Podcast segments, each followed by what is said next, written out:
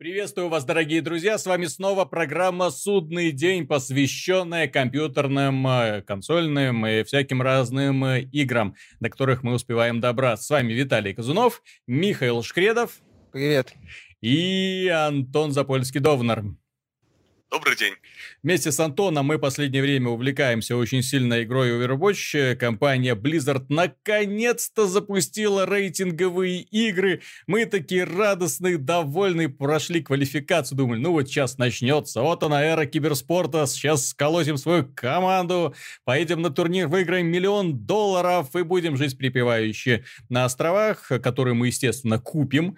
Вот. Но а, оказалось, что Blizzard поступила очень, ну, я не скажу подло, но очень гадко. Вот эта рейтинговая система, она заставила меня настолько э, возненавидеть проект, Э, что в чате я писал, что сейчас выйду нафиг, удалю эту игру, потому что все меня задрало. Ну вот как так можно делать, Антон? Вот объясни мне, вот как так можно? Ну вот в рейтинговой игре за проигрыш у тебя сразу снимают уровень, потом ты несколько раз выигрываешь, выигрываешь, выигрываешь, этот уровень поднял, такой радостный, ес!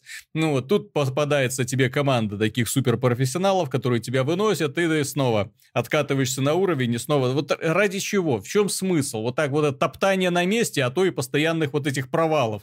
Вот объясни мне рейтинговую систему Blizzard, ты ж в теме, ты ж играл в этот самый да, Heroes of the Storm, да, да, то есть в чем фишка, потому что меня эта рейтинговая система настолько выбесила, что я реально, я вот до сих пор меня все колотит.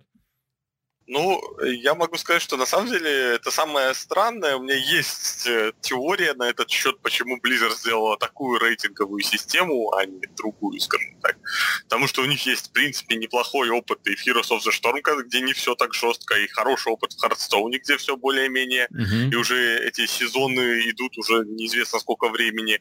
Вот. Э, то есть и в StarCraft у них все хорошо, там буквально... В StarCraft один на один игра, понимаешь, там не так обидно. Ну, и дело и, не в этом. Суть и в Ходстоуне все от тебя зависит. А здесь а... же от команды зависит. И вот я не понимаю систему, когда... Так вот, вот сейчас. Ну, давай. Э, это во всех командных играх э, все плохо. Ну, то есть я имею в виду в плане всегда попадается. Тут я не понимаю э, желание Blizzard сделать какую-то непонятную систему просто с рангами. Начнем э, с простого, что ну, рангов всего, допустим, 100. Угу. Ну, допустим, то есть самый высокий сотый, самый низкий первый. Игроков много миллионов. Угу. То есть, и получается, что, ну, очень большая разбивка идет. То есть, условно говоря, 50 уровня человек, угу. 50 ранга может играть как очень-очень хорошо, так и очень-очень плохо. То есть, ну, потому что людей слишком много в рамках этого ранга одного. Именно так. Более того, вот. квалификация, она совсем не дает представления о том, ну, какого ты уровня на самом деле. Тут вообще э, квалифика... калибровочные матчи это вообще такое. Угу.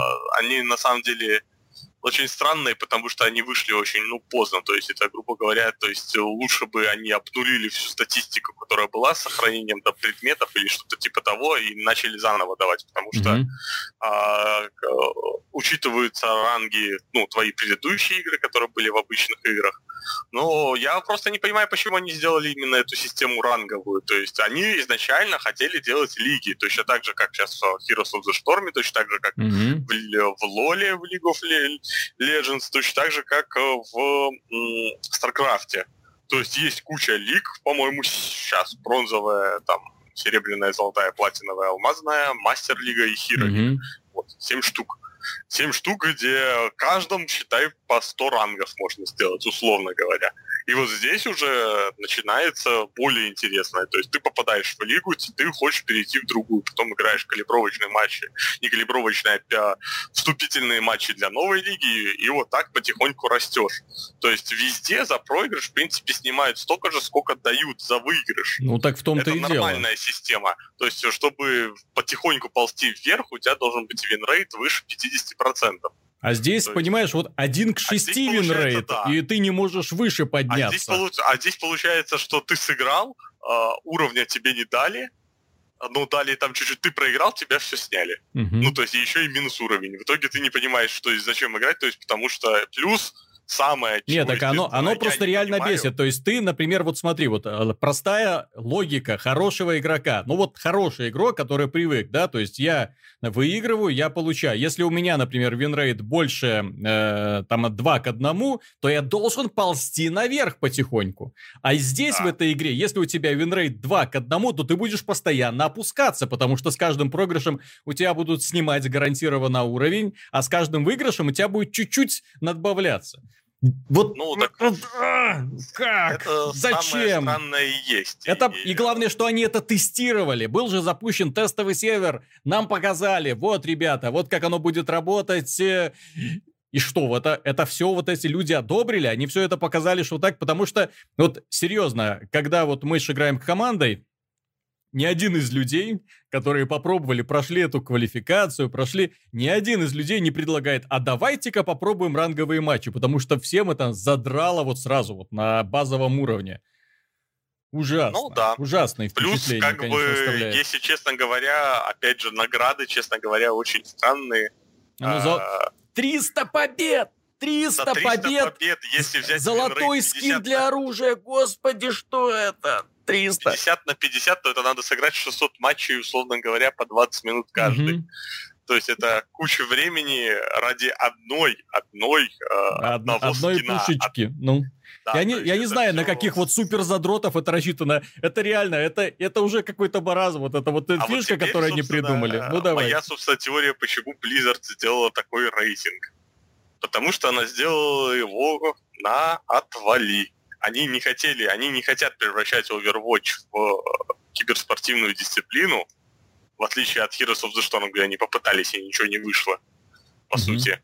А, то есть они сразу сказали, сразу нацелились на казуальную аудиторию, и ей, собственно, и будут делать, делать а, упор на нее, потому что ну, потому что вот не видят они смысла, то есть Overwatch вот игра для веселья, и в принципе оно так mm-hmm. и сделано. Тогда нафига Хорошо. было вообще этот компет... Э, соревновательный а, вот режим вводить? Я же говорю, скорее всего, через какой-нибудь месяц-полтора, вот к концу сезона, он причем заканчивается достаточно быстро. Там, да, до конца лета. Августа, угу. 15 августа, и 15 августа уже будет другая система. Это, как говорится, к бабке не ходи. Будет другая система, и все будет. Но суть в том, что, в принципе, наград нет, играть в него смысла тоже нет. Угу. А, поэтому я же говорю, Blizzard, ну, говоря об отношениях игроков, э, игроков и Blizzard, Blizzard всегда наплевательски относилась к мнению игроков, им, в принципе, плевать. Люди их любят в общей сложности, но в мелочах до сих пор нет ни в Heroes of the Storm, ни в Overwatch нет ни выбора карт, ничего, mm-hmm. то есть Суть в том, что то есть, они не хотят э, слышать, как люди, например, не хотят играть, там, условно говоря, на одной карте, хотят играть на другой. То есть это же простая была бы вещь. То есть люди, людям не нравится карта, значит, ее надо переделать. Это логично. Но Blizzard так не делает. Они просто говорят, «А, ешьте, что дают, и помалкивайте. И, собственно, такое отношение проскальзывает во всех их проектах в той или иной степени. А ты а знаешь, еще меня... это просто коснулось еще и режима, угу. то есть, э, которые многие ждали, чтобы там показать свое, условно говоря, мастерство, а тут получается, что нет, если ты сильный игрок, тебя будут кидать к людям с... Э, Слабым, с, слабым. Вот это бесит больше с всего. С развитыми болезнями голов, угу. головного мозга, скорее так даже. И головного мозга, и, и спинного в том числе потому что с реакцией у людей явно плохо. Ну, в общем, это так. Это, знаете, дорогие друзья, это накипело, потому что когда тратишь в игру много времени, я в ней уже порядка сотни часов э, э, провел, и вот ждали вот этот вот соревновательный режим, потому что когда играешь быструю игру, там, ну, как повезет. Хорошая игра будет или плохая игра. Хочется все-таки, когда э, примерно равные соперники, чтобы победа давалась с трудом, чтобы вот прям вот рукоплескал, если победил, или даже если противник победили, чтобы не было обидно, потому что ты видишь, что это на самом деле сильная команда. Вот, но э, соревновательный режим, вот он не дал этого ощущения. Предполагалось, что будут играть игроки примерно равного уровня, на вот в рамках, в пределах одного ранга. Но вот из-за странной рейтинговой системы просто вот это вот несколько игр сыграл, обвалил себе 10 уровней и до свидания. Вот пока не починят Blizzard, до свидания. И у меня такое ощущение, кстати, возникло, что э, рейтинговый режим они запустили, ты знаешь, даже не столько из-за того, что не, не продумали или что, просто сама игра у них, сам концепт еще толком не готов. Об этом говорит хотя бы вот эти пустяковые, я бы даже даже сказал, э, отстойные, отстойнейшие награды. Ты вдумайся, если игрок попадает в 500 лучших игроков мира, да, там же вот есть такая награда, то он получает э, анимированные э, граффити, анимированное граффити. Причем одно анимированное граффити с изображением того, что, мол, ты закончил первый сезон среди 500 лучших игроков мира. Ну что это такое? То есть э, ты, что называется, попу рвешь для того, чтобы э, выиграть, победить, выбиться в лидеры, тебе дают граффити, которые тебе даже показывать негде, потому что в этой игре граффити смысла не имеет. То есть только если ты в самой команде э, перед выходом на уровень э, нарисуешь на стене, и все такие «с нами бог». Ну все, да, тогда да, тогда вот так вот. Вот, во всех остальных случаях смысла просто не имеет. Я, я и плюс золотые скины на оружие. Объясни мне, вот, кстати, еще один момент, точнее, это риторический вопрос, объяснения не требуется. Э, золотые скины для оружия, учитывая, что у каждого персонажа есть отдельный золотой скин, ну, почти у каждого персонажа, а это не просто бессмыслица, это чушь. То есть, если хочешь золотую пушку, вот, купи себе золотой скин, он стоит э, даже в рамках золотых монет э, золота внутриигровой валюты недорого. Захотел, купил, у тебя есть. Э, сияет и ладно. Э, по крайней ну, мере... Я могу одно сказать, что Blizzard очень лени... ленится что-то делать в Overwatch, реально. Mm-hmm. То есть даже за сколько месяцев, уже сколько, почти полтора месяца с момента выхода игры, ну еще там плюс закры... открытая бетка, то есть э, с момента этого времени Blizzard не нарисовала ни одной шкурки, да? ничего, да? абсолютно. Да? А Heroes of the Storm постоянно идут всякие добавочки, да, всякие то есть развлечения. Я не понимаю этого, то есть почему они как бы ничего не добавляют в игру, ну даже именно косметического, это странно. Поэтому мне, я же говорю, мне кажется, что они пока просто считают там деньги по своему обыкновению и пока заняты подсчетом, сколько они там зарабатывают в Overwatch, чтобы потом похвастаться всем. Знаешь, пока я думаю, что это вот э, сейчас у них в отделе как вечеринка, как из фильма «Волк Уолл-стрит», да? Ну да. Пьяная вечеринка с карликами, но... Ну да, те же не фри-то-плей, игра Да, мы продаем, нам повезло, нас покупают, ура, Нави комьюнити. Мы в отпуск.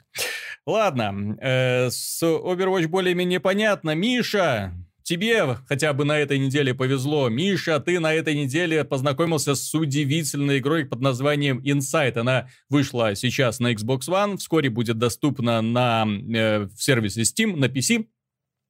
И это игра от создателей Limbo.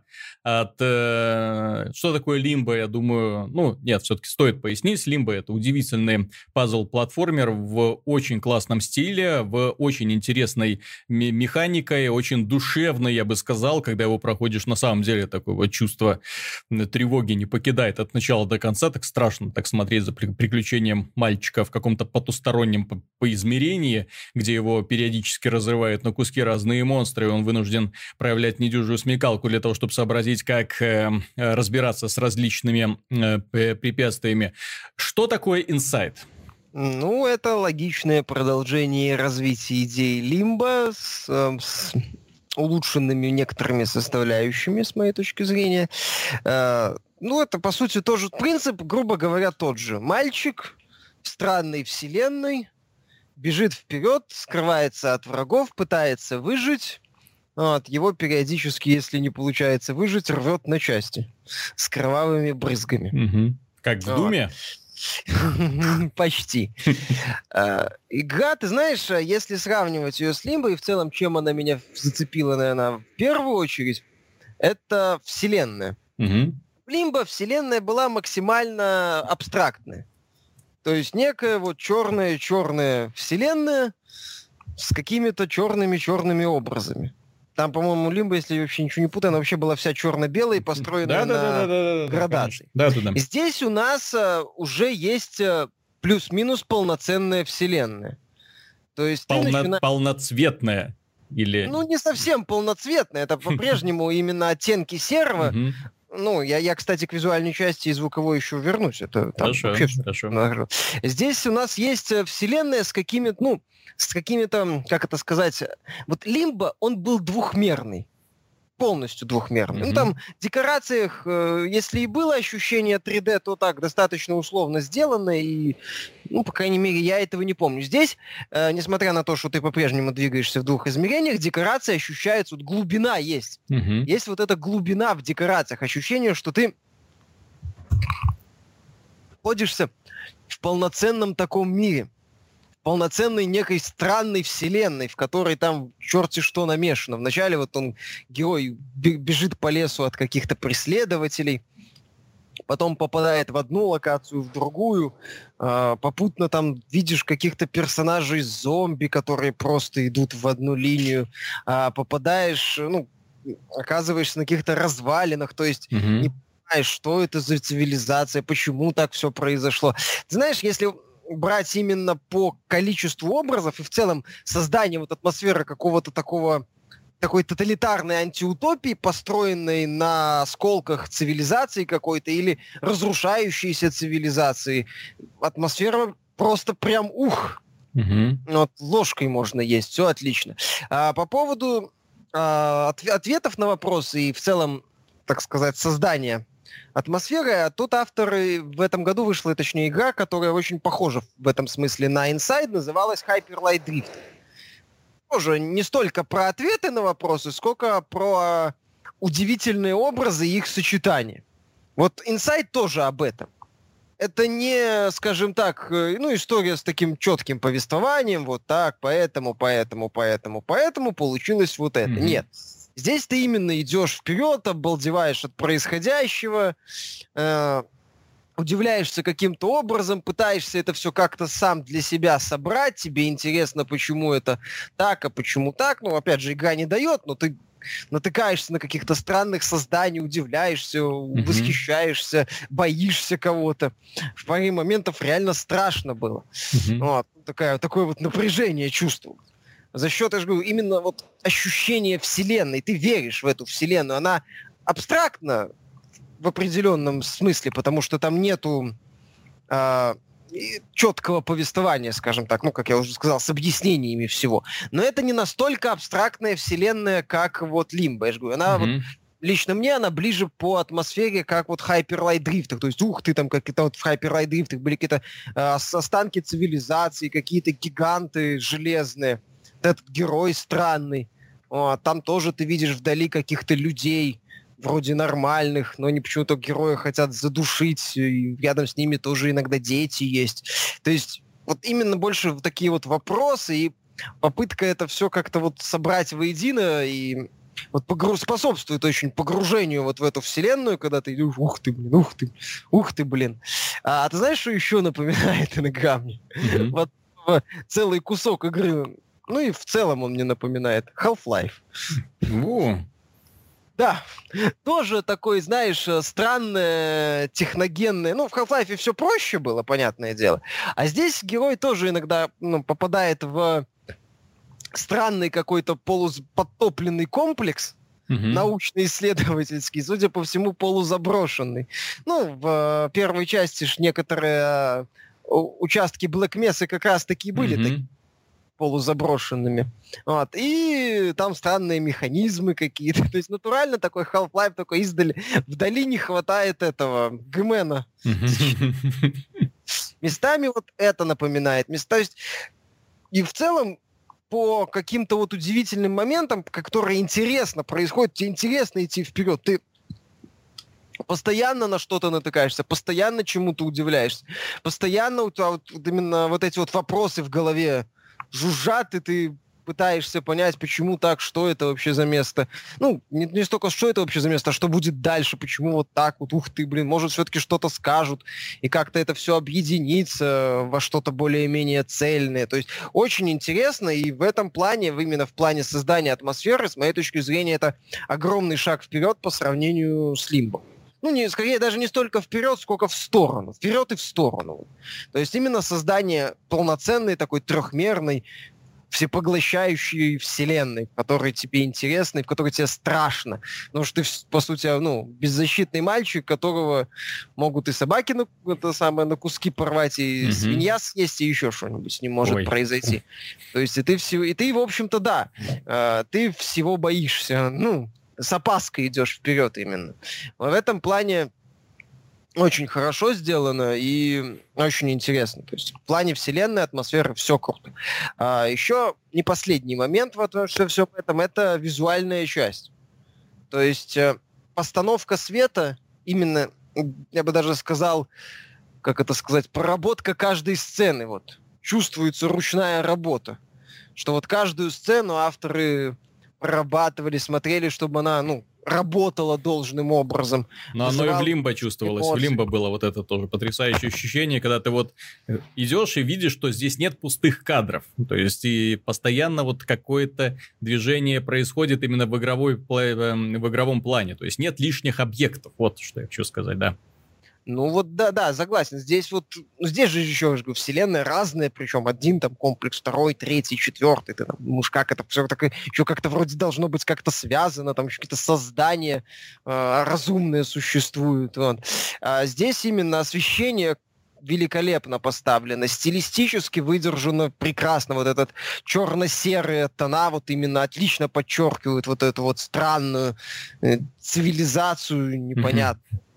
Которая там как-то живет по каким-то своим странным законам, вытворяет черти что, не пойми. То есть э, там, например, в одном моменте натыкаешься на диких собак, то есть те, ну, в канализации, думаешь, ё-моё. Вот, еще там что-то постоянно на кого-нибудь напарываешь, думаешь, да, идите вы лесом. Вот, а, в этом плане тоже классно. Звуковой саунд-дизайн тоже великолепен вот дальние звуки, дыхание вот этого мальчика, который сбивается периодически, который боится, ну, то есть начинает там тяжело дышать или наоборот старается не дышать, когда что-то там рядом с ним происходит. То есть вот это вот, э, вот эти вот моменты, мелкие звуки, там нет полноценного музыкального сопровождения, как в Limbo, угу. кстати. Нету же лимба? Не, не, нету. Там именно такая вот гулкая пустота, но это была самодостаточная пустота. Есть, э, да, тоже такая пустота именно вот со всякими посторонними звуками, тем же лаем собак, вот еще чем-то, еще чем-то. Таких вот моментов за счет вот этих вот мелких, вот этих вот мелочей тоже вот такой кирпичик атмосферы получается.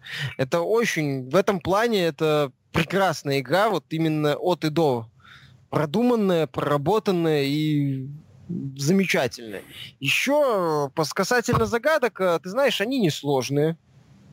Они несложные. Там нету чего-то такого сло- э, трудного, что прям надо как-то голову ломать. Но очень понравилось.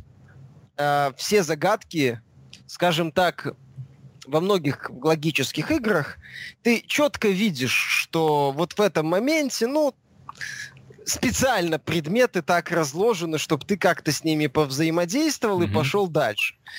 Здесь, ты знаешь, э, ну, возможно, за счет вот этой вот э, закрученной вселенной, но не ощущается искусственности вообще. То есть ты понимаешь, ага, вот там туда нельзя, а здесь, наверное, можно вот это вот э, действие сделать или вот с этим механизмом взаимодействовать, и тогда пройдешь дальше. Ты как-то вот, знаешь, э, как сказать, просто осматриваешь э, окрестности и понимаешь, как это все в принципе должно быть и должно работать. Нет ощущения того, что какой-то элемент, э, какой-то вот ящик, не знаю, даже там балка, она вот не на своем месте, mm-hmm. понимаешь? Ее вот туда положили создатели, чтобы сделать загадку тебе кажется, что, вот, знаешь, это все так и было. Вот, и тебе надо вот пройти дальше. И что эта вселенная прекрасно работала до твоего прихода. В ней нет вот этой вот э, ощущения, знаешь, как это сказать, ну вот, как я говорил, в логических играх, когда вселенную собирали под игрока. Mm-hmm. Вот ощущение, что ага, ну все понятно, то есть какие вопросы. То есть был этот мальчик здесь, не был этот вот этого мальчика здесь, какая хрен разница. Вселенная как бы вселенная, mm-hmm. в общем-то. Она, она есть, и с ней все в порядке. Вот, то есть в этом плане тоже сделано все хорошо. Не гениально в плане механики, здесь каких-то гениальных решений нету. Ну, хорошо, хорошо. Опять же, без особых повторений, без особых каких-то попыток размазать игру. В принципе, вот к повторениям, размазанности, эта игра проходит за 3,5 часа, может даже меньше, если не особо отвлекаться на какие-то моменты и быстро решать загадки. Э, есть секреты, не сильно полезные с моей точки зрения. И, в общем-то, все. На этом игра... Зак... Ну, то есть основная программа в этой с половиной часа. То есть, ну, тут уже, как я это уже писал, по-моему, особое мнение про продолжительность игр, что не всегда много это хорошо. А, я бы тут привел такой пример. Э, игра Unravel вышла в этом году, если помнишь. Угу, Очень да, да, да прям тоже многие ее очень хвалили, но я ее считаю, что называется неплохой, но без восторгов. Так вот, она длилась часов, по-моему, 6-7, может, чуть меньше или чуть больше, я уже не помню, опять же. Ну, ощутимо длиннее инсайда. Ну, блин, там часа два можно или три смело вырезать нахрен, потому что это тупые, одинаковые, достаточно примитивные самоповторы. А, то есть она могла быть короче, от этого стало бы только лучше. Понятно, что не всем понравится, не, не каждый захочет покупать ну, одноразовую угу. в каком-то смысле игру за, пускай и стоимость загружаемого проекта, но опять же, в это, к этой игре вот то, то, что авторы собрали, то, что они предложили, претензий, ну, у меня, наверное, только к концовке. Ну, и ну, в Лимбо, кстати, была однологичная тема. Заканчивается. То есть, угу. да, там, к сожалению, та же этот есть момент как-то... Не, ну, нет да, раскрытия, да? Закань. Угу. Ну, не то чтобы нет раскрытия, там скорее такой, как я бы сказал, элемент снежного кома, там а что-то еще происходит, еще что-то происходит, думаешь, елы-палы, елы-палы. Вообще, это самое, с катушек съехали, а потом как-то вот закончили, угу. все. Типа, хватит, не надо больше.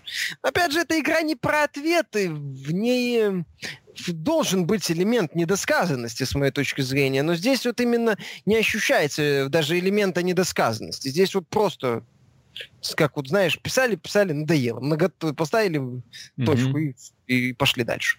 То есть в этом плане вот этот момент мне не очень понравился. Ну да, все, а, ну да, игра сдобрена, согласен с некоторыми западными обозревателями, черным юмором. В паре моментов я так нервно хихикал от происходящего. Ну, а в качестве заключения, стоит ждать на, в Стиме, стоит ли ради этой игры покупать Xbox или покупать саму игру, если уже есть Xbox? Ну, если нравится Лимбо, если нравится именно цельные приключения, без, э, ну, больше про эмоции, про э, удивление и восхищение окружающей вселенной, про вот это вот погружение в необычную вселенную, mm-hmm. то Инсайт определенно стоит внимания. Потому что вселенная в игре сделана отлично, без вопросов. Э, история именно, ну, не история в кавычках тут скорее, именно э, движение вперед и постоянное удивление какими-то образами тоже хорошо сделано.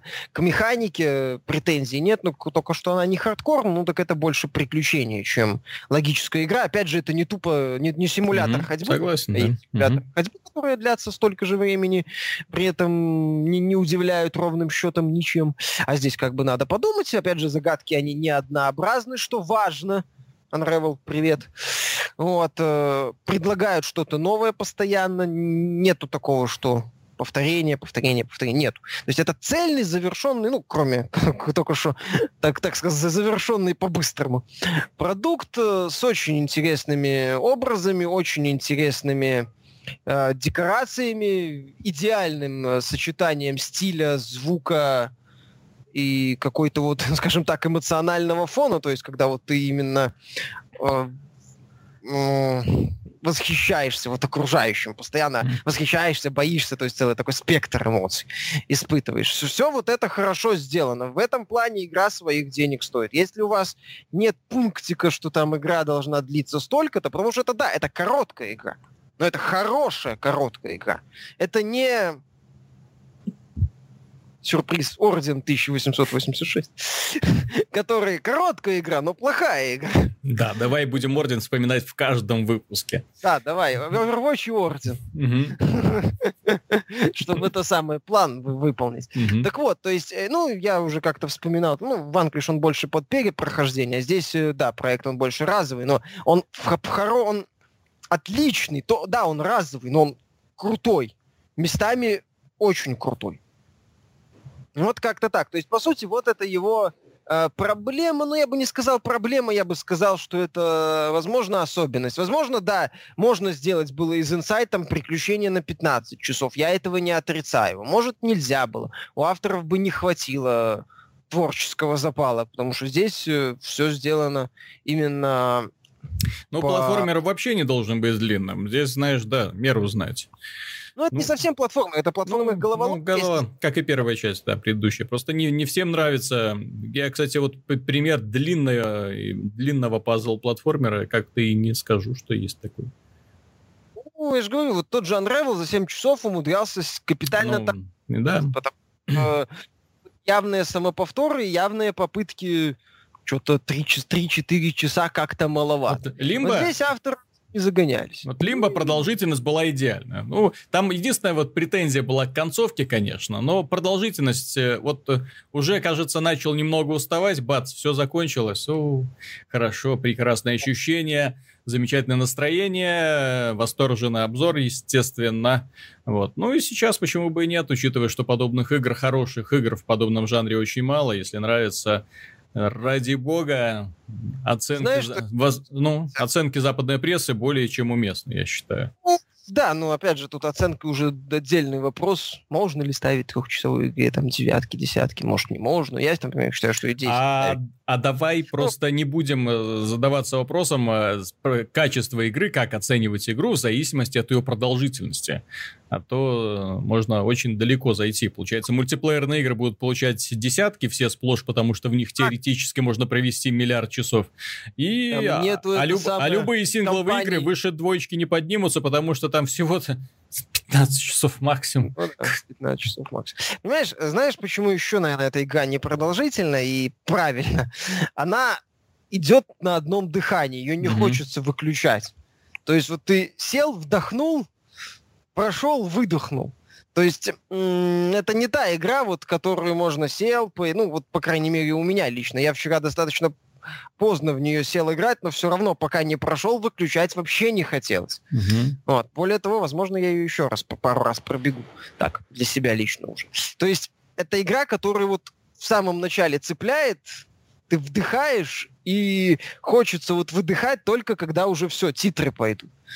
Вот. Не, нету в ней такого, что вот поиграл часа два-три, ай, выдохну, пойду расслаблюсь там, это самое, чаю попью. Нет, здесь именно вот вот, вот, вот это вот э, не то чтобы динамика, а именно вот эта вот атмосфера, которая тебя mm-hmm. всасывает, буквально вот эта вселенная, которая обволакивает, и тебе хочется идти вперед, узнавать, ну, чтобы сталкиваться с новыми образами, пытаться как-то это все что-то куда-то совместить у себя mm-hmm. в голове, какие вопросы попутно в голове возникают. Класс. То есть в этом плане авторы из Playdead не подвели, и это, это круто. Окей, зато другие авторы подвели. Наша любимая, наша дорогая, наша обожаемая компания Capcom, которая в прошлом выпуске мы ее чехвостили за Umbrella Corps, сделала внутреннее подразделение, этот убогий шутер мультиплеерный. Как так? Ну ладно, это мы уже рассказали, объяснили. А, на этой неделе они решили снова выбесить снова выбесить своих поклонников. Они представили для игры Street Fighter 5 сюжетный режим. И сюжетный режим оказался, знаете ли, такой не Street Fighter 5 то есть, если э, вы знаете, э, в оригинале было за каждого персонажа своего рода мали, маленькие сюжетки. Там э, в комиксах они были изображены, ну не в комиксах, там статичные картинки, на фоне которых там читался текст, какие-то озвученные диалоги были. В общем, там даже сюжета толком не было, были просто такие достаточно забавные ситуации, которые ведут персонажей к очередному поединку. Основная фишка забавные. Они веселые, они наивные, они, ну, знаете, такие вот а, чисто анимешные. Я дерусь, потому что дерусь. Там, ты там меня задел плечом, давай драться там до смерти. Э, здравствуйте, я рада вас приветствовать, давайте сравним наши там боевые стили. Ну, вот подобного уровня, да, то есть и, э, собственно говоря, учитывая, что и в Street Fighter 4 были похожие сюжетные сценки, ну, как-то ожидалось, что будет что-то такое веселенькое, беззаботное, забавное, прикольное. Но здесь они, э, ну, с одной стороны, попытались сделать трагичную историю. Бизон там апокалипсис готовит, все плохо, музыка такая на заднем фоне играет, такая нудная, такая, та -та -та -та -та -та, -та, такая молчание ягнят развивается такое, вы знаете, там где-то там что-то рассказано, там э, полиция едет э, расследовать очередное преступление, вот такая вот фоновая музыка, да, вот когда показано вот вид э, э самолета, ну, вид сверху, да, с вертолета, точнее, едет машина куда-то там в поля, вот, и ты точно знаешь, что там какое-то преступление, и вот эта тревожная музыка, и вот она развивается. И вот эта тревожная музыка, когда персонажи вот анимешного такого стиля, мультяшного, начинают друг с другом общаться. Диалоги писали, ну, явно те же самые ребята, которые придумывали сценарий для Umbrella Corps, о котором сценарий, в общем-то, не было. Там, э, зачем ты сюда пришел? Меня позвали. Кто тебя позвал? Я не знаю. Меня сюда привело там какие-то там силы. Окей давай подеремся. Ну, давай. Ну, блин, вот. Э, и какие-то персонажи пытаются шутить, какие-то персонажи демонстрируют такую ограниченную такую вот э, эм, эмоциональность, когда он типа такой я спокойный, весь из себя такой крутой, вот, но иногда взрываюсь яростью. И все это легко читается, очень нудно, скучно. Эти вот э, потрясающие операторская работа, потрясающая в кавычках, знаете, вот она раньше была свойственна компьютерным играм, именно компьютерным играм где-то 2000-х годов, где камера э, шла по такому строгому алгоритму. То есть вот ей задали алгоритм, и она вот так вот с одинаковой скоростью, под одинаковым углом вот так вот изменяет свое направление. Вот она дошла до одного, до одной позиции, потом пошла вверх, потом вот так вот. То есть смотрится очень естественно. То есть даже близко нет ощущения, как будто какой-то фильм или мультик смотришь, сразу возникает ощущение компьютерная анимация. Стоило ли ждать э, всего этого? Однозначно нет. Mode даже близко не тот, который демонстрирует студия NetherRealm, э, даже учитывая, что последний Mortal Kombat X был так себе story mode, но в Injustice был вполне себе хороший, интересен даже с сюжетной точки зрения проработки персонажей. Он был хорош в Mortal Kombat. Все это было очень классно. Это, ну, свежая струя, по крайней мере, презентации персонажей. И опять же, когда тебя не пытаются вот насильно засунуть в атмосферу, которой в этой игре отродясь не было. Она была веселая, забавная, смешная, с персонажами, которые, ну, вот даже близко не тянули на такие вот мрачные характеры, которые, знаете ли, свойственны таким вот нуар-детективам, когда чуть ли не каждый герой, которого ты знал, вот пытается показать, что у него там не просто там оболочка, у него еще там внутри что-то есть, у него там, знаете ли, скелеты в шкафу, и вообще вы ни черта не понимаете в моей душе, да, но я вот человек-загадка, и вот здесь вот у каждого второго вот он человек-загадка, блин. Да, и характеры очень плохо раскрываются. В общем, э, что они добились этим сторимодом? Они добились очень простого. Они напрочь испортили всех персонажей, которых ты любил, э, знал, уважал, даже более-менее. Я говорю не про тех людей, которые с увлечением смотрели эти бездарные анимешки по Street Fighter, которые, опять же, э, поводились, при, создавались при помощи Capcom. Бездарные, говорю даже, чтобы... Я знаю, может быть, есть какие какие-то поклонники, да. Я знаю, может быть, даже есть какие-то поклонники э, убогого аниме под названием Devil May Cry, которое тоже создавалось, ужасное тоже. Вот. Э, но тут еще все хуже, хуже и хуже. В целом, они испортили презентацию. Во-первых, они выпустили сюжетный режим, когда он уже никому не нужен. Люди играют в мультиплеер, и все, больше ничего не нужно. Мультиплеерный, ой, сюжетный режим оказался не способен привлечь и увлечь дальше, потому что когда ты знакомишься с этим персонажем, у тебя не возникает ощущения, о, ну, теперь надо попробовать поиграть за другого, или нужно, ну, так, у него вот такая история оказывается, да, ну, так, да, буду теперь его уважать. Нет, здесь все гораздо проще, поэтому Поэтому э, она вызывает отвращение к уже знакомым тебе героям, потому что... Нет, это не то. Это не то. Э, во-вторых, э, когда заходишь в магазин после долгого перерыва и видишь, что у тебя денег нет, вот этих виртуальной валюты для того, чтобы купить какой-нибудь завалящийся костюмчик, и тем более нет денег, чтобы купить э, хоть одного из обещанных вот этих вот героев, которых потихоньку вводят в Street Fighter 5, Блин, это разочарование. Назову это так. Это разочарование. Мне игра сама нравится боевой своей механикой. Мне нравится даже и в каком-то смысле графикой. Мне нравится то, что они объединили пользователей PC и PlayStation 4. Это были однозначно хорошие идеи. Мне не нравилось на старте отсутствие контента. Но сейчас они сделали доступ к этому контенту настолько неудобным, настолько отвратительным, что вот возникает просто чувство неприятия к самой игре. Не из-за того, что там геймдизайн плохой, а именно маркетинг убогий. И то, что Capcom добивается, она вот молодец. Она долго и упорно, но теряет лояльную аудиторию. Молодец. Теряет аудиторию Resident Evil, теряет аудиторию Devil May Cry, теряет аудиторию Street Fighter теперь, да, по продажам она не добрала, и с этот вот убогий сюжетный режим тоже не поможет ей добрать какие-то продажи, потому что, ну, и чему там весить 8 гигабайт, я тоже не понял. То есть 8 гигабайт скачивается, и что? Да.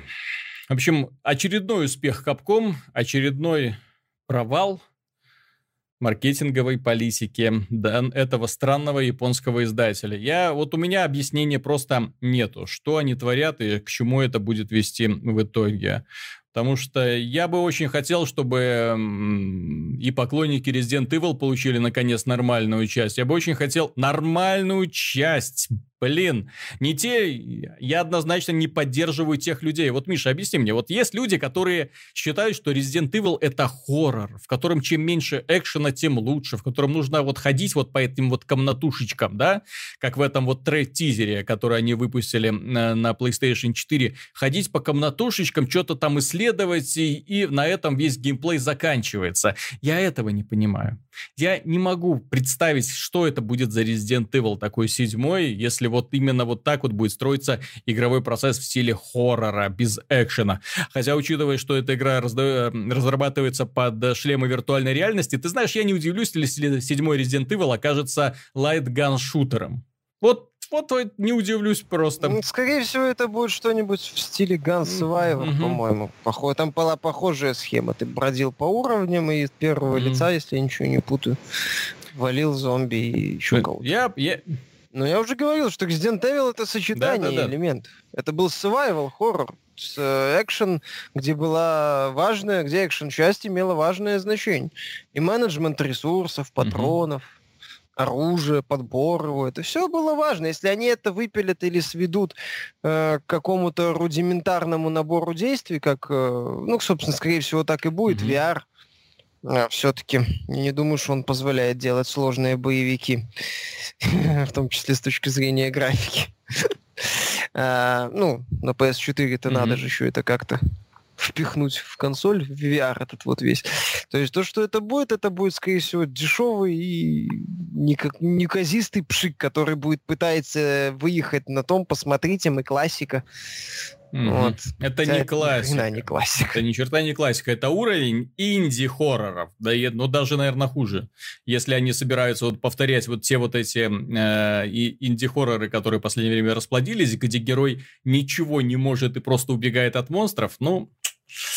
Не тот Resident Evil ждут люди. Не тот. Ну, да ладно. От бедной несчастной Capcom перейдет к богатой процветающей Sony. Дело в том, что э, ее представитель выразился о том, что разрабатываемая PlayStation 4 Neo, да, которая должна э, прийти, ну, не на смену PlayStation 4, но она будет существовать параллельно. Это более мощная версия консоли, которая разрабатывается под шлемы виртуальной реальности, чтобы это не значило. А, и вот эта вот консоль позволит игрокам э, запускать игры в более высоком качестве. Она будет, естественно, находиться в единой экосистеме PlayStation 4 абсолютно единой экосистеме, то есть с одним и тем же набором игр, с одним и тем же набором возможностей, никаких каких-то эксклюзивов. То есть, э, грубо говоря, то, что сейчас делает Sony, это совсем не то, что делает Microsoft. Если Project Scorpio однозначно является уже консолью следующего поколения по мощности, превосходящей предыдущие где-то раза в 4, Э, то здесь, э, судя по всему, мы имеем дело просто с усиленной версией, с, оптимизацией под э, вот этот шлем виртуальной реальности. И не факт, что следующая гипотетическая PlayStation 5 будет иметь такую же обратную совместимость с э, играми для PlayStation 4. Далеко не факт, что они будут дальше разрабатываться в единой экосистеме. Вот. Э, в этой связи мне очень интересно мнение пользователя, потому что товарищи, которые любят Sony, есть э, очень большая группа людей, они почему-то приверженцы вот именно классического подхода смены поколений не знаю зачем. Э, и э, их, им претит вот эта концепция, которую разрабатывает Microsoft, когда, например, допустим, каждые 4 года выходит более усиленная версия консоли, и вот так вот плавная, сме, плавная смена от одного поколения к другому, и без особых проблем. Э, вот, и, а вот им проще, знаете ли, купить консоль раз в 7 лет, заставить полочку любимыми играми, собрать, что называется, коллекцию, да, потом поколение уходит, они всю эту коллекцию пакуют, бережно на, балкончик заносят и покупают новую консоль и начинают создавать коллекцию для нее. Вот. Э, я являюсь э, уже больше приверженцем э, более перспективных инноваций, в смысле том, что уже довольно давно доступно пользователям PC, когда ты пользуешься единым сервисом и все это у тебя в цифре, ты ни о чем не беспокоишься, о том, что потеряешь диск, поцарапаешь диск, куда ты его занесешь, все у тебя есть на месте, и по этому поводу ты не волнуешься. Антон, вот тебе как больше нравится, какой консольный подход? Вот, точнее, нет, тебе больше нравится вот старый консольный подход, когда игры, поколения меняются игровых консолей, или все-таки PC-шный, когда ты, что называется, э, в рамках единой экосистемы спокойненько существуешь и постепенно наблюдаешь эволюцию? А, а не резкие ну, скачки. Смотри, на самом деле, я даже скажу по-другому. Мне нравятся игры. Честно говоря, мне вообще, в принципе, не важно, где mm-hmm. они там выходят и как. То есть, условно говоря, если бы мой там любимый Dark Souls вышел э, не на PS4, а на PS3, mm-hmm. например, я бы с удовольствием в него играл на PS3. Mm-hmm. То есть я, конечно, там пожалел и так далее. То же самое было в свое время, когда я очень сильно жалел, что вот Xenoblade Chronicles вышел только mm-hmm. на Wii. Ну, поиграл на эмуляторе, да, было дело. Там поднастроил все, настроил на геймпад управление, все нормально стало. Вот, но я как бы не парился ни насчет графики, ни насчет там совместимости, еще чего-то, просто играл и все. Но могу сказать э, одно, что такие игры, как сейчас э, самые популярные на ПК, то есть долгоиграющие игры, фри-то-плейные, мультиплеерные проекты, а, они как бы, ну, пользователи держат очень долго. Mm-hmm. Поддерживают их очень серьезно, как и контентом, так и другими плюшками разными.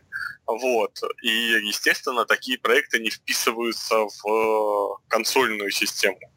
С другой стороны, э, честно говоря, я уже говорил эту мысль, что такие проекты перенести на новую консоль, если система одна, типа вот PSN, mm-hmm. например, или Xbox Live, то вряд ли это есть проблема. То есть перенести именно сохранение игроков. Нет, это, это, это как раз таки возможно. Облачное сохранение никто не отменял. Да, вот, я про то и говорю, что переделать, грубо говоря, клиент игры, например, а, War Thunder с PS4 на PS5, mm-hmm.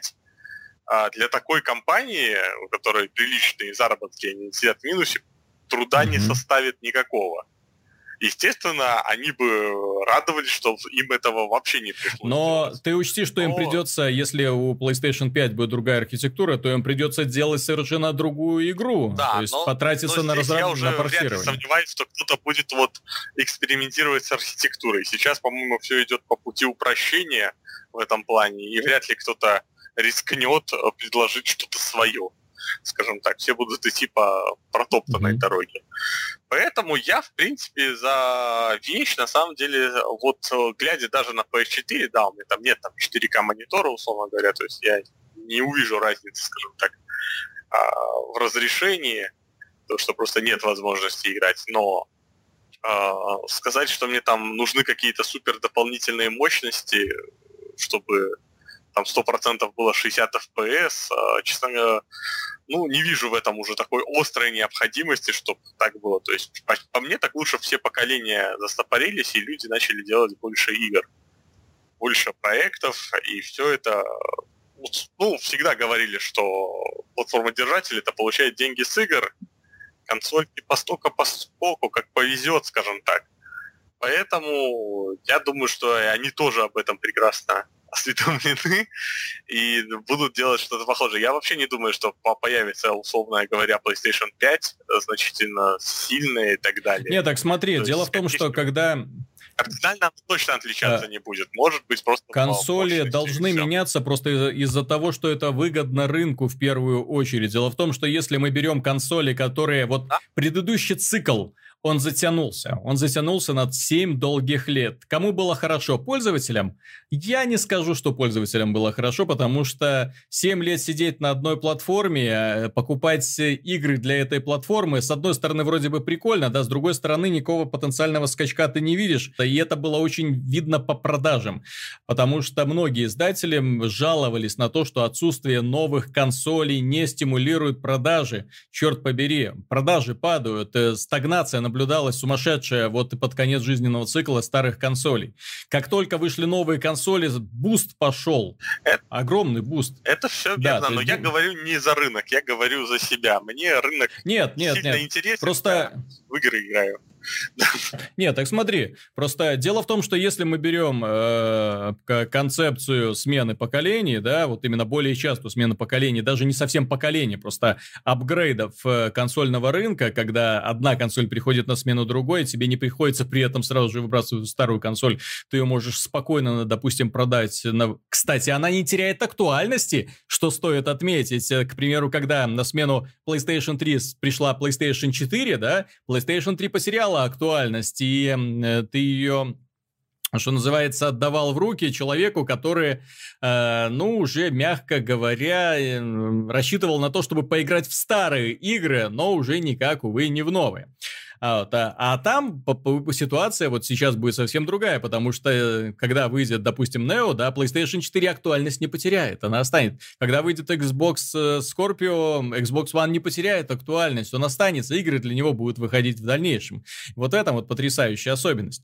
Вот. Э, и что мне нравится в подобной политике, ну, мы про это уже, в общем-то, сто раз говорили, да, то, что обратная совместимость, игры будут выходить. Вот. Мне нравится то, что по крайней мере, у разработчиков появится уверенность в том, что не придется э, хвататься, перетягивать аудиторию на себя. Можно просто сконцентрироваться на том, чтобы удерживать внимание аудитории и э, выпускать какой-то новый контент, вместо того, чтобы тратить время на порты и, и думать, лихорадочно грызя ногти, боже мой, а вот на этой платформе моя игра взлетит или не взлетит? Вот смена поколений, как она отразится?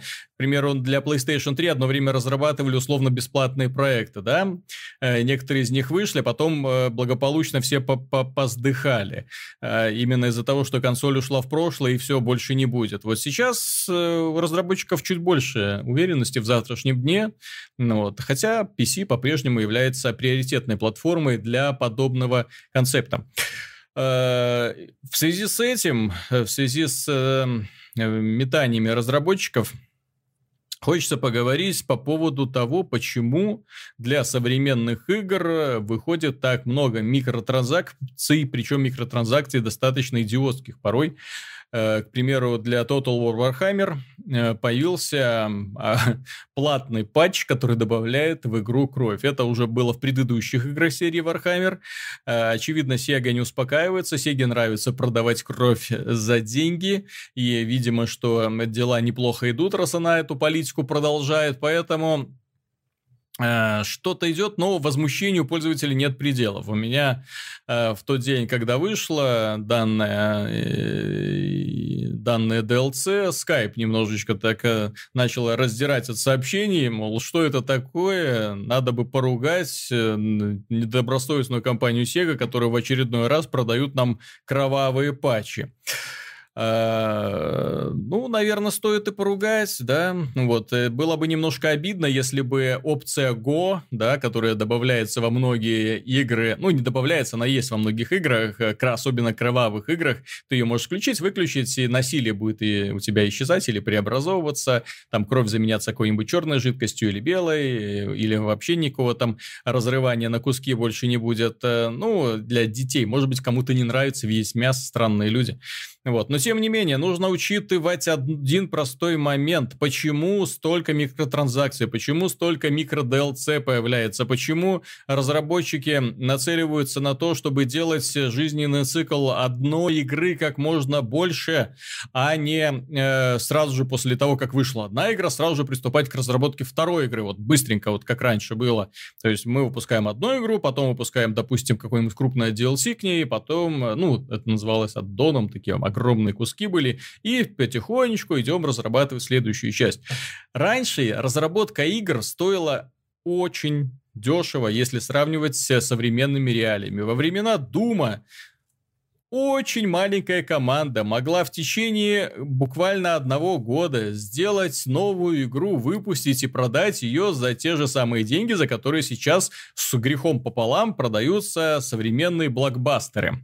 При этом над современными блокбастерами работают сотни человек. Над современными блокбастерами работают уже не просто, что называется, любители, вот, а все-таки разработчики 90-х это были именно больше любители, люди увлеченные, люди энтузиасты даже больше, люди, которые старались что-то сделать вот на поднимающемся рынке, у некоторых удавалось, у некоторых нет, некоторые стали развили в себе талант геймдизайнеров и движкописателей, у других не получилось, и они пытаются сейчас головой бьются об Kickstarter, пытаются пробить себе бюджет на новую игру, не сильно у них это получается, да, я про Джона Ромера, недавнюю его попытку выйти на Kickstarter, и я же сделал когда-то Doom, я же сделал несколько уровней для Doom, любите меня все срочно.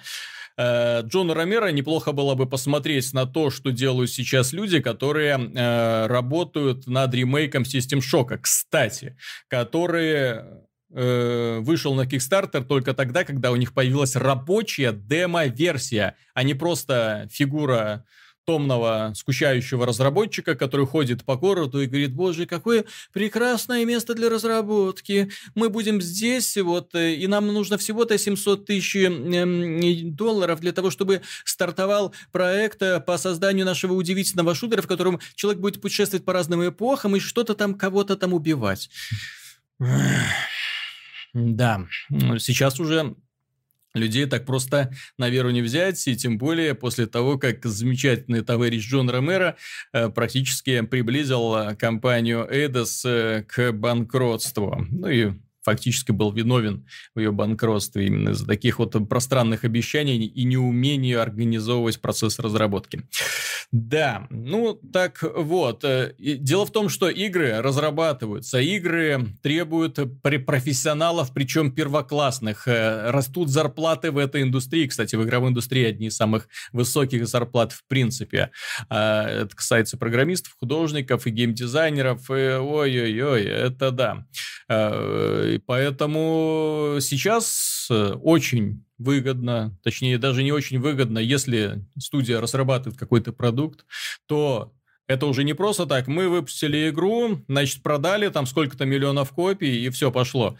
Для того, чтобы игра окупилась, нужно продать несколько миллионов копий, А для того, чтобы на ней хорошо заработать и иметь какой-то бюджет на следующую разработку, нужно, чтобы она еще в перспективе, вот ближайший э, год-два приносила деньги, поэтому туда вводятся микротранзакции, поэтому да, искусственно изымаются какие-то опции, которые потом добавляются, да, вот, но тем не менее, здесь важно соблюдать баланс между том, что изъято, и то, что потом мы добавим. К примеру, вот Street Fighter 5, это, ну, у людей просто совести нет по сравнению, ну, то есть делать вот файтинг вот настолько масенький, а потом мы там через микротранзакции будем добавлять вам героев, арены, музыку, сюжет добавим. Вот, нет, это, к сожалению, так не работает. Э, с другой стороны, мы имеем, к примеру, Mortal Kombat X, э, в котором контента на старте на мой взгляд, слишком много, да, то есть там можно было,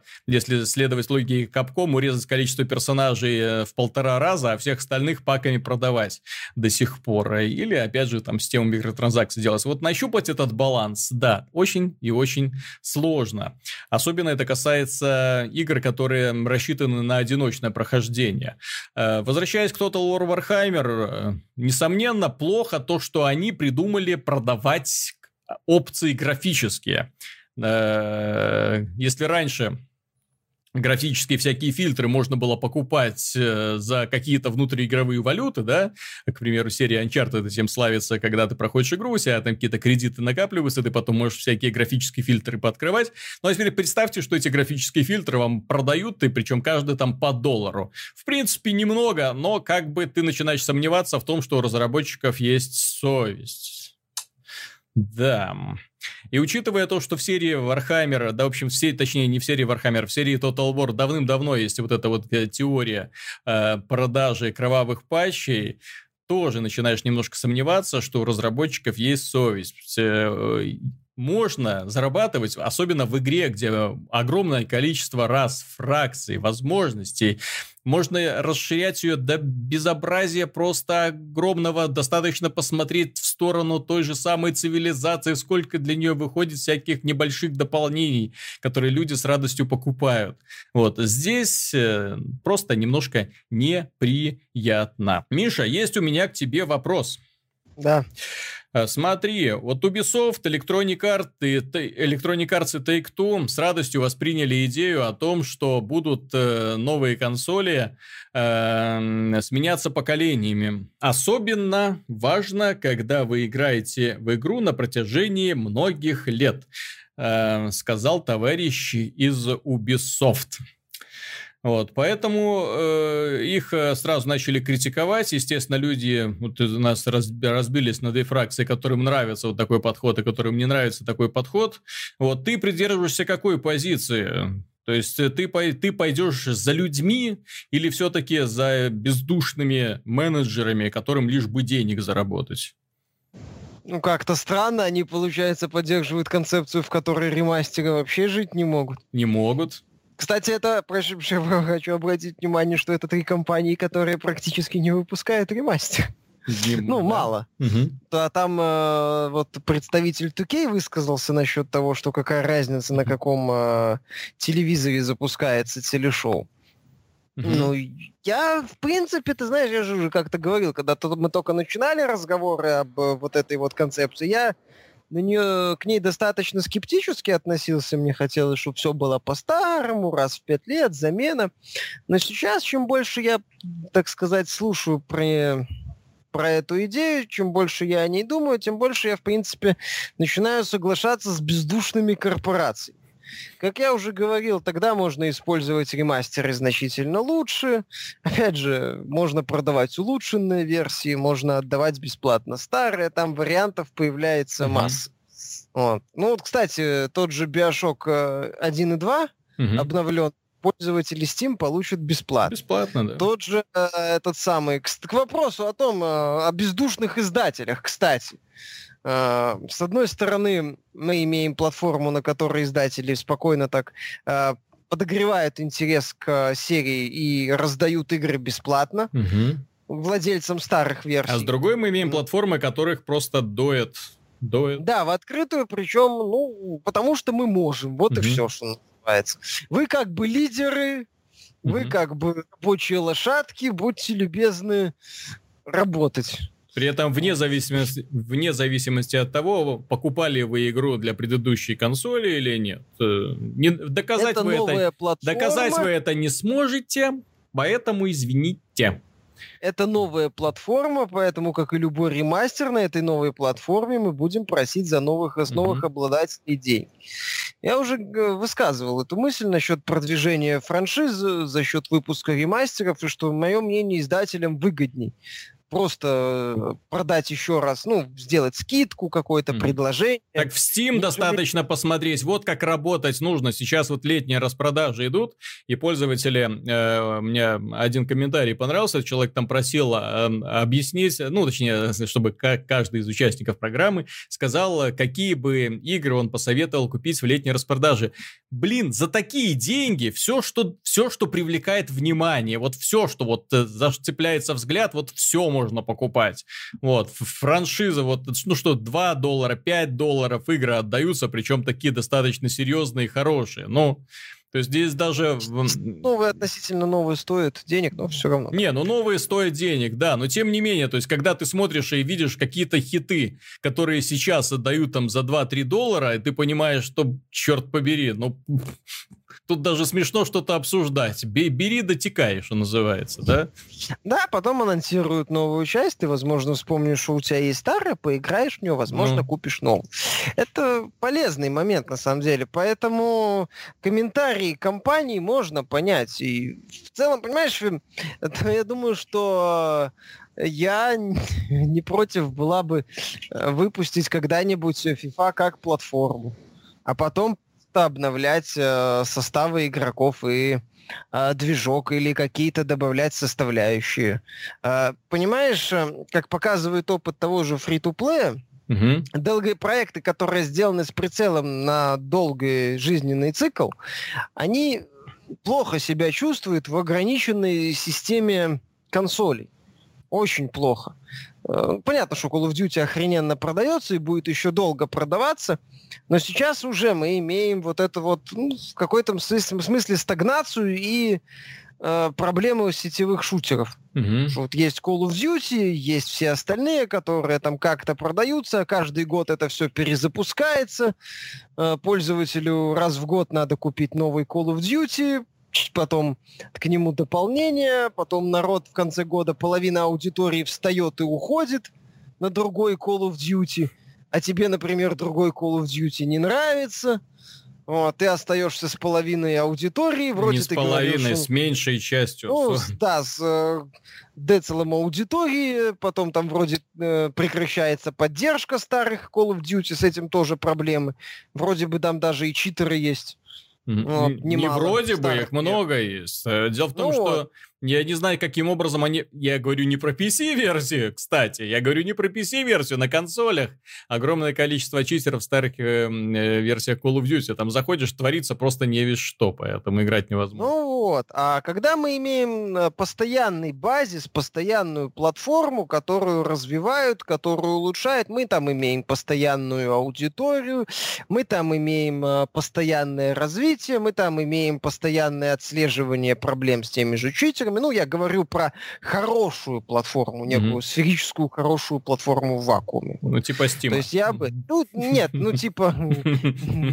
Типа... Я имею сейчас про фри-то-плейные игры. Ну, а, не в смысле про не про фри-то-плейные игры, про в целом долгоиграющие проекты. Ну. Неважно, они платные, не платные. Платные, как World of Warcraft или... Overwatch же тоже явно сделан с прицелом на очень долгую поддержку. И без... Э, я едва ли мы увидим в следующем году Overwatch 2, понимаешь? Даже Destiny сколько они, вот три года, получается, да, да. поддерживать. То есть, понял, два года раз э, первый год это вышел Taken King, второй mm-hmm. год это выйдет Iron Banner, третий год выйдет два. То есть они как минимум два с половиной года будут поддерживать. Ну, три до выхода второй части. Если вторая часть будет, возможно, в следующем году они просто выпустят еще одно обновление. То есть когда мы говорим хорошая платформа, неважно, она платная, изначально бесплатная. Такие игры, когда через пять лет вся ауди... все аудитории просто скажут, либо вы покупаете новую платформу, либо геть, mm-hmm ну, как-то ты, ты, ты задумаешься, а смысл ли тебе вообще имеет выпускать эту платформу на, ну, в свою игру, сервис, на вот эту платформу, которая через определенный год превратится в тыкву. Естественно. Ну, там через определенный период. Зачем? В том же, даже если мы берем мобильные устройства, там же ты берешь условный Clash of Clans и играешь в него на одном смартфоне, покупаешь новый смартфон, играешь в тот же Clash of Clans, он там развивается, появляются новые движки у многих игр. Ну, mm-hmm. понятно, я сейчас имею в виду я говорю, что мы говорим о мультиплеерных, массовых, долгоиграющих играх. Никто про синглплеер сейчас не говорит. Мы говорим про этот сегмент. Но вот, почему а про он... синглплеер не говорит? Вот же издатели, крупные издатели начинают пересаживать старые игры на обновленные версии движков, и пользователи Steam получают эти версии бесплатно. Тоже приятным бонусом идет, да? Ну, Я, кстати, яв, да, явно для того, чтобы подогреть аудиторию. Ну, я сейчас говорю про mm-hmm. долгоиграющие проекты, про их развитие, которые в условиях консоли не очень. А это очень крупный сегмент рынка. Меня больше всего в этом э, серии новостей удивило, что в одной э, новости Хаос рассказывает про то, что, дескать, у нас свой сервис, свой путь mm-hmm. вот этой вот ограниченной, ну, закрытой платформы с которой у некоторых компаний возникают проблемы, типа Bethesda так и не смогла добавить моды mm-hmm на Fallout. PS4. Нормально. Ну, точнее, да. моды смогла добавить, но с ограничениями, да, там нельзя ну, звуковые файлы засовывать не, и размер... Не Она выс... сказала, что будет э, старт бета-теста, где не больше 900 мегабайт, угу. где да, да, да. А, проблемы по ограничениям, потом сказали, что, извините, мы бета-тест перенесли. Понятно, что то у беседы руки растут оттуда, откуда ноги, но в то же время эти руконоги смогли как-то сделать э, поддержку модов на Xbox One, угу. который значительно вроде как слабее по производительности, чем PlayStation 4. Именно. И это с, двух, с двумя гигабайтными моды. А потому вопрос что... уже не в руконогости разработчиков. А вопрос кажется. в том, что там Windows 10, там архитектура знакомая, там PC без всяких ограничений. Так вот, вот и все.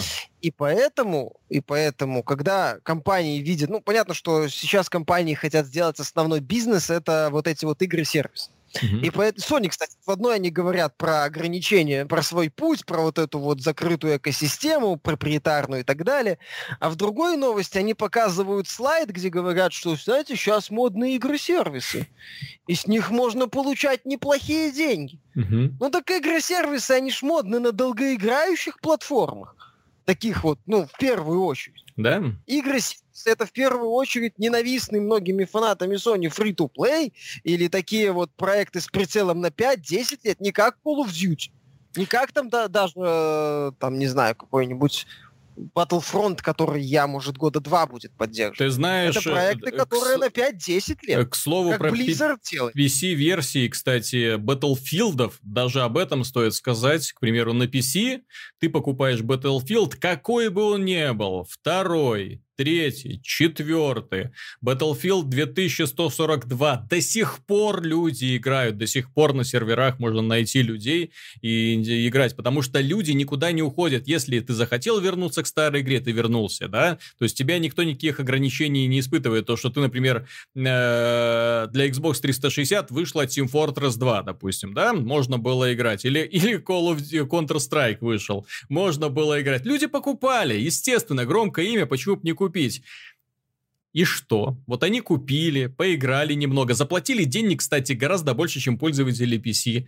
Поиграли, увидели, что э, когда совсем не то, не так выглядит и не так играется, и со смертью Xbox 360, естественно, все это полностью заглохло и зачахло. Здесь Counter-Strike ты можешь купить сейчас, ты можешь купить через год. Уверен, через 5 и 10 лет люди до сих пор будут играть в этот Counter-Strike. Что касается игр от Blizzard, то тут вообще до смешного доходит. Ты можешь сейчас пойти пойти купить Diablo 2, и все равно сервера будут полны. Ты можешь пойти купить Warcraft 3, который вышел в 2001 году, и играть в мультиплеер, потому что игра не устаревает. Патч выпустили, который обеспечивает совместимость с Windows 10, с платформой да, чтобы нормально запускалось, без необходимости указывать совместимость с Windows XP. Естественно, речь, когда речь заходит о свежих проектах, о свежих, когда речь заходит о таких свежих проектах, как Diablo 3, да, StarCraft 2, которому уже там 5-10 лет исполняется в итоге, вот, э, играет огромное количество людей, и никто и не думает даже, господи, как что... Diablo 3 они спасли, в общем-то. Да, да, то есть... Но, э, как, как, что был Diablo 3 на старте, и то есть это, они сделали это я просто... для того, чтобы проект не умер. Я просто в пример говорю, это не только, э, скажем, э, прерогатива Blizzard, это прерогатива абсолютно всех людей, которые делают на PC мультиплеер. То есть они уверены в завтрашнем дне, не уверены в том, что э, издатель на следующий E3 не выйдет и скажет, так, ребят, мы запускаем новую консоль, всем спасибо, все свободны. Ну, вот, и делайте, пожалуйста, срочно все ремастеры, порты, да, да, да, и давайте заново собирать, заново собираем аудиторию. Вот. Э, а здесь аудитория стабильна, и вот это важно. Стабильная аудитория помогает людям э, э, зарабатывать деньги. И, а там, где они зарабатывают деньги, они туда и идут.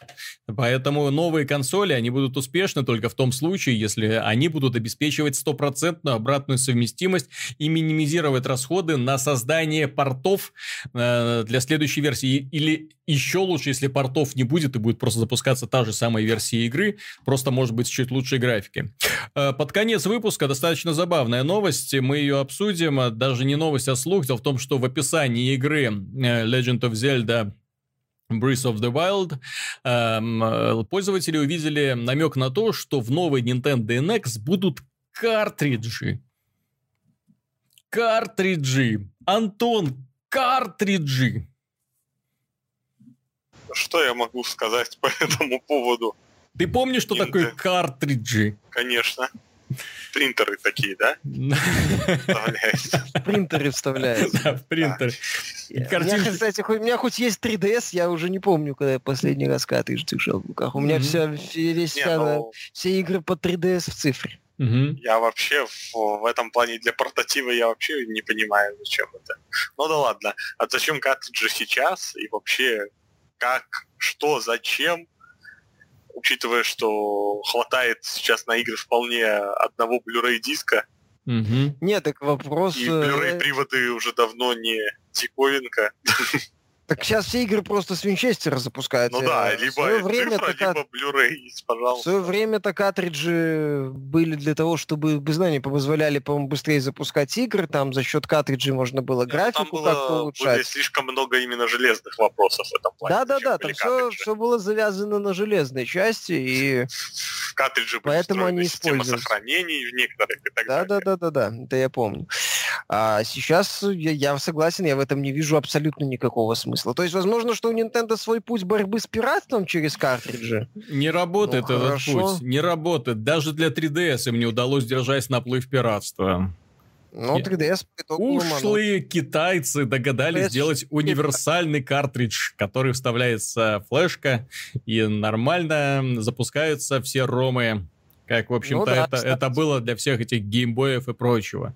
В, в то же время, по-моему, PS4, ну, не PS4, ни Xbox One mm-hmm. не взломал, все в порядке. То есть тут вопрос не в том, что картриджи это панацея от пиратов, mm-hmm. вопрос изначально в хорошей системе защиты и все. Mm-hmm. Без проблем.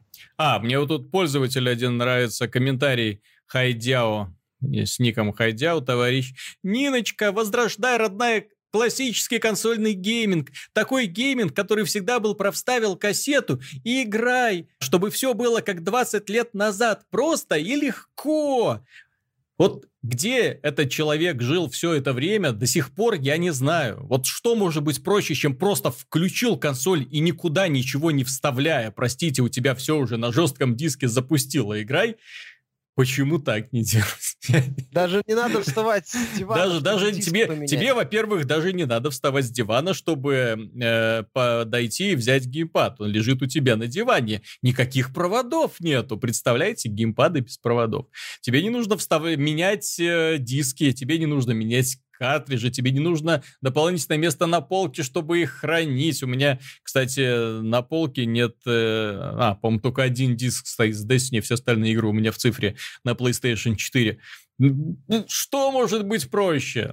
Что может это быть да. проще? Но вот люди начинают говорить, боже мой, да это же вернет консольный гейминг. Не вернет. Если Nintendo сделает такой шаг, если игры будут распространяться на картриджах, повторится история с Nintendo 64.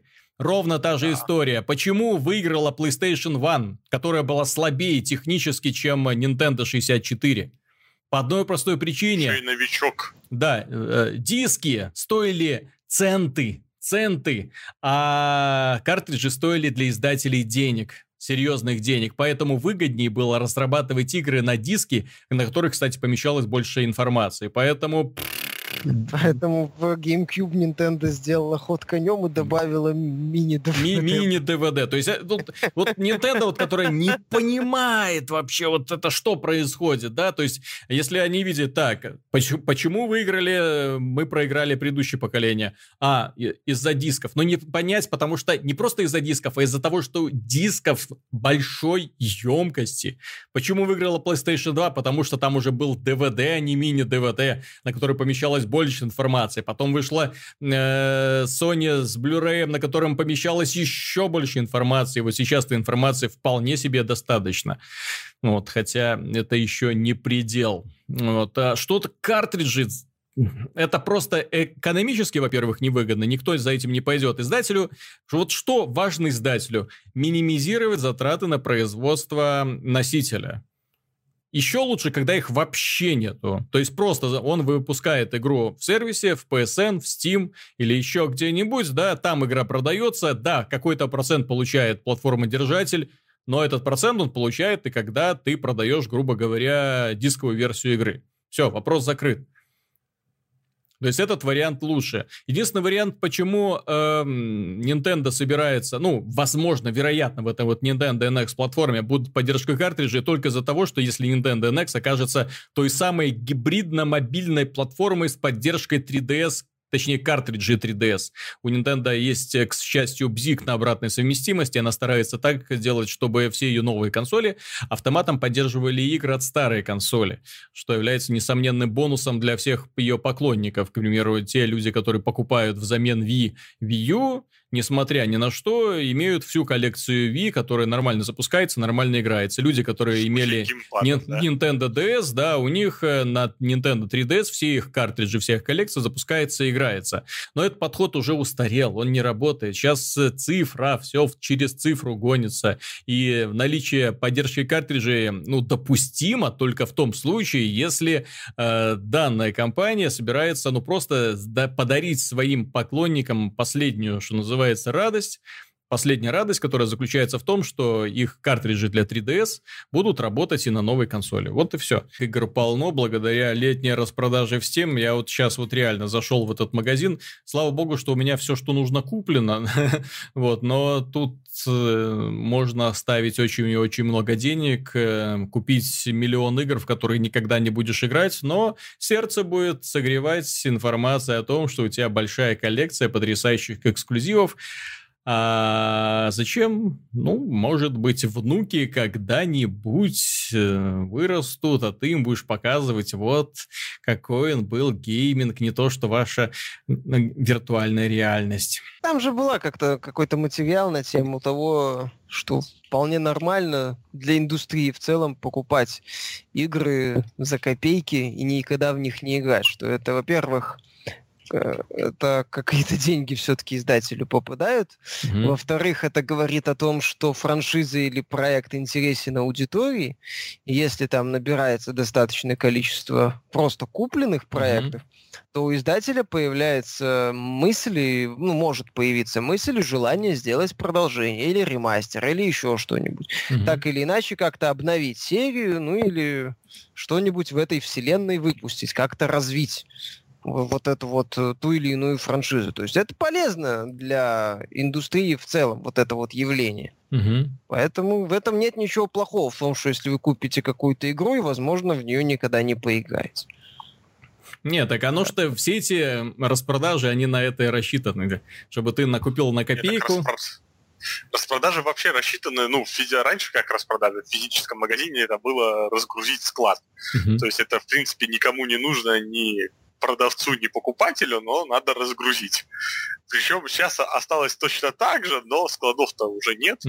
Есть только сервера, по сути. Но в любом случае, просто, по сути, э, философия этих распродаж осталась точно такая же. Ну так а что, или ты, или ты копейку товар, получишь надо... за продукт, да, или ты копейку а? получишь за продукт, или ничего. ничего. Вот и все. Вот. В любом случае, все это двигает индустрию, э, повышает привлекательность, по крайней мере, если не данной игры, то следующие игры в серии.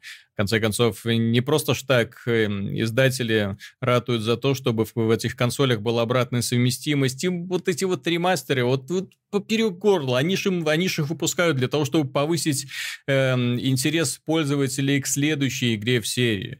Вот. Зачем выпустили это самое God of War 3? Для того, чтобы повысить привлекательность перед выходом этого самого э, of War 4, да, перед анонсом. Вот чтобы люди вспомнили, ну, ты порадовались. Я, кстати, недавно посмотрел фильм, э, пересмотрел фильм «Жмурки» называется, да, Балабанова знаменитая. Черная-черная комедия. А там э, Михалков играет, да, э, потрясающая роль такого но, но, новорусиша с сынишкой. Я думаю, ну вот это, это следующая часть of War, когда ты, ты, ты чё, мамка заругает, ты что, тут целое кладбище? Вот, что-то что вроде этого. Такой уже Кратос такой с брюшком, такой уже с усами, бороду сбрил, такой сидит и уже пахан такой. Вот вокруг него просто э, работнички отправляются, он их посылает так, идите туда, завалите это, идите сюда, завалите того. Вот так вот. Преступный, преступный, си... да, да, преступный синдикат имени God of War. Почему бы и нет, да. А и, и маленький Просто название для банды. Угу. Хорошо, на этом мы будем заканчивать, дорогие друзья. С вами был Виталий Казунов, Михаил Шкредов. Пока. И Антон Запольский-Довнер. До свидания. До встречи на следующей неделе.